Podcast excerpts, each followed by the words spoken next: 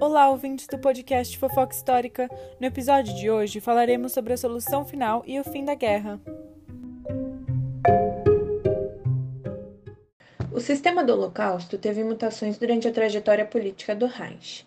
Como já vimos, passou pelo momento de deportação dos alemães, de origem judaica, a criação dos guetos, o transporte massivo de populações para os campos de concentração e de trabalho, até que, em plena guerra, foi anunciada a solução final.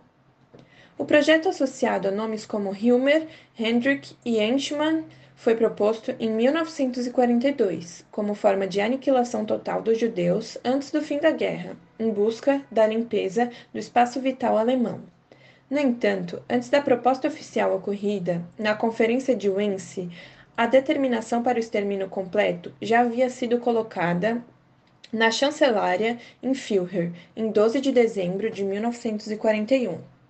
A primeira etapa foram os Einsatzgruppen, unidades móveis de extermínio, que foi a utilização de esquadrões de morte para promover a limpeza étnica em regiões do leste europeu. A princípio, na atuação desses grupos, apenas judeus homens, ciganos, autoridades do governo soviético e do Partido Comunista seriam fuzilados. No entanto, com a expansão do projeto de genocídio, Himmler anunciou que tanto mulheres quanto crianças seriam alvos desses grupos de extermínio e, portanto, seriam fuziladas. Segundo o historiador Timothy Snyder, somente o Einsatzgruppen, auxiliado por outras forças como a Wehrmacht, e a SS foi responsável por um milhão de mortes até o final da guerra em 1945. Esses grupos foram divididos em três grandes grupos que atuaram em diferentes partes do leste europeu.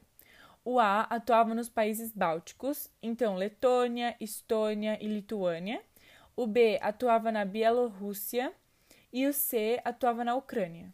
A ação dos Einsatzgruppen contribuiu para exterminar totalmente as populações judaicas de determinadas partes da Europa, como no caso da Lituânia, onde em dezembro de 1941 o grupamento A executou 114.856 judeus. Na Letônia, o Einsatzgruppen registrou até o final de 1941 a morte de cerca de 70 mil dos 80 mil judeus que habitavam a região. Outro evento de destaque foi o massacre de Babin Yar, realizado após um ataque da polícia secreta soviética contra um prédio ocupado pelos nazistas em Kiev. Como vingança, o Einsatzgruppen C realizou nos dias 29 e 30 de setembro de 1941 um grande fuzilamento que vitimou 33 mil pessoas em cerca de 36 horas, o que caracterizou o massacre dos judeus de Kiev como um dos piores de toda a guerra. No entanto, a utilização do Einsatzgruppen encontrou como grande obstáculo a barreira psicológica que afetava muitos soldados após fuzilar inúmeras pessoas. Esses problemas psicológicos acentuaram-se quando mulheres e crianças também passaram a ser fuziladas. Em razão disso, os nazistas implantaram um sistema de execução mais impessoal as câmaras de gás. A criação das câmaras de gás, além de resolver a questão psicológica que envolvia os fuzilamentos do Einsatzgruppen, possibilitou aos nazistas ampliarem a quantidade de mortos. A princípio, as câmaras de gás foram testadas em prisioneiros soviéticos em vagões de trem adaptados. Esses prisioneiros foram mortos envenenados por monóxido de carbono. Em seguida, os nazistas passaram a utilizar o pesticida Zyklon B, que já falamos no episódio anterior. Os principais campos de concentração e extermínio na Europa foram os de Auschwitz-Birkenau, Treblinka, Belzec e Sobibor, todos localizados na Polônia ocupada pelos nazistas. Estima-se que 3 milhões de judeus tenham morrido em decorrência das ações diretamente relacionadas aos fuzilamentos ou às câmaras de gás, e que os outros 3 milhões tenham morrido por causa das péssimas condições de vida a que eram sujeitos. Os historiadores apontam que dos 9 milhões de judeus que viviam na Europa antes da guerra, 6 milhões foram mortos. O maior campo de trabalho forçado e extermínio da Polônia ficava na cidade de Auschwitz, com aproximadamente 1,2 milhões de mortos. Outros grupos étnicos abrigavam o local, como comunistas, poloneses, deficientes físicos, homossexuais, ciganos ou qualquer outra pessoa que fosse contra os princípios alemães. Outros campos de concentração são o de Treblinka, com aproximadamente 900 mil mortos, Belzec, com 400 mil mortos, Sebibor, aproximadamente 170 mil mortos, Chernobyl, aproximadamente 150 mil mortos, e Majdanek, aproximadamente 80 mil mortos.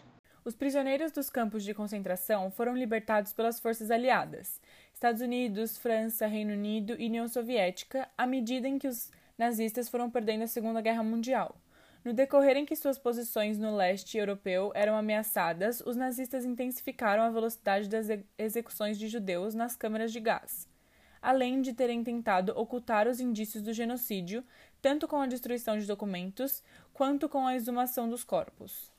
O dia 27 de janeiro é usado para celebrar o Dia Internacional do Holocausto. Isso porque, nessa data em 1945, os soviéticos chegaram ao campo de Auschwitz, onde libertaram os primeiros prisioneiros.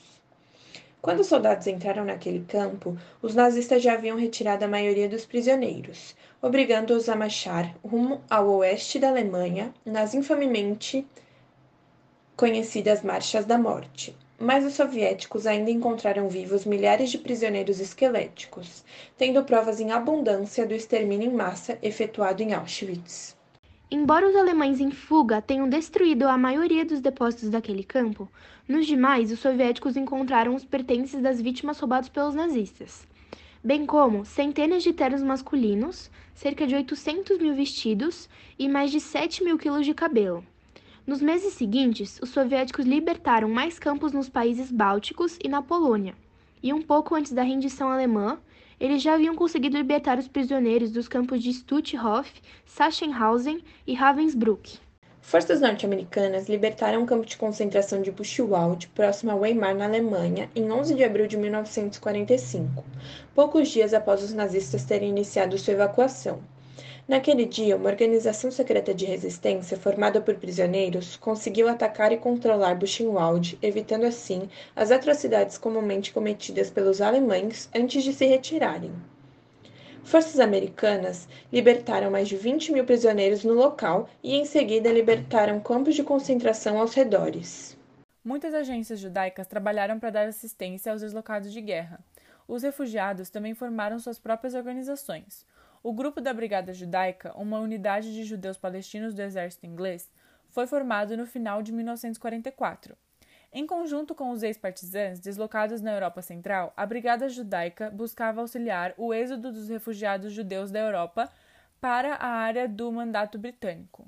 Depois da derrota alemã, dezenas de oficiais nazistas foram julgados no Tribunal Militar Internacional de Nuremberg pelos crimes de guerra e contra a humanidade, incluídas as ações do Holocausto.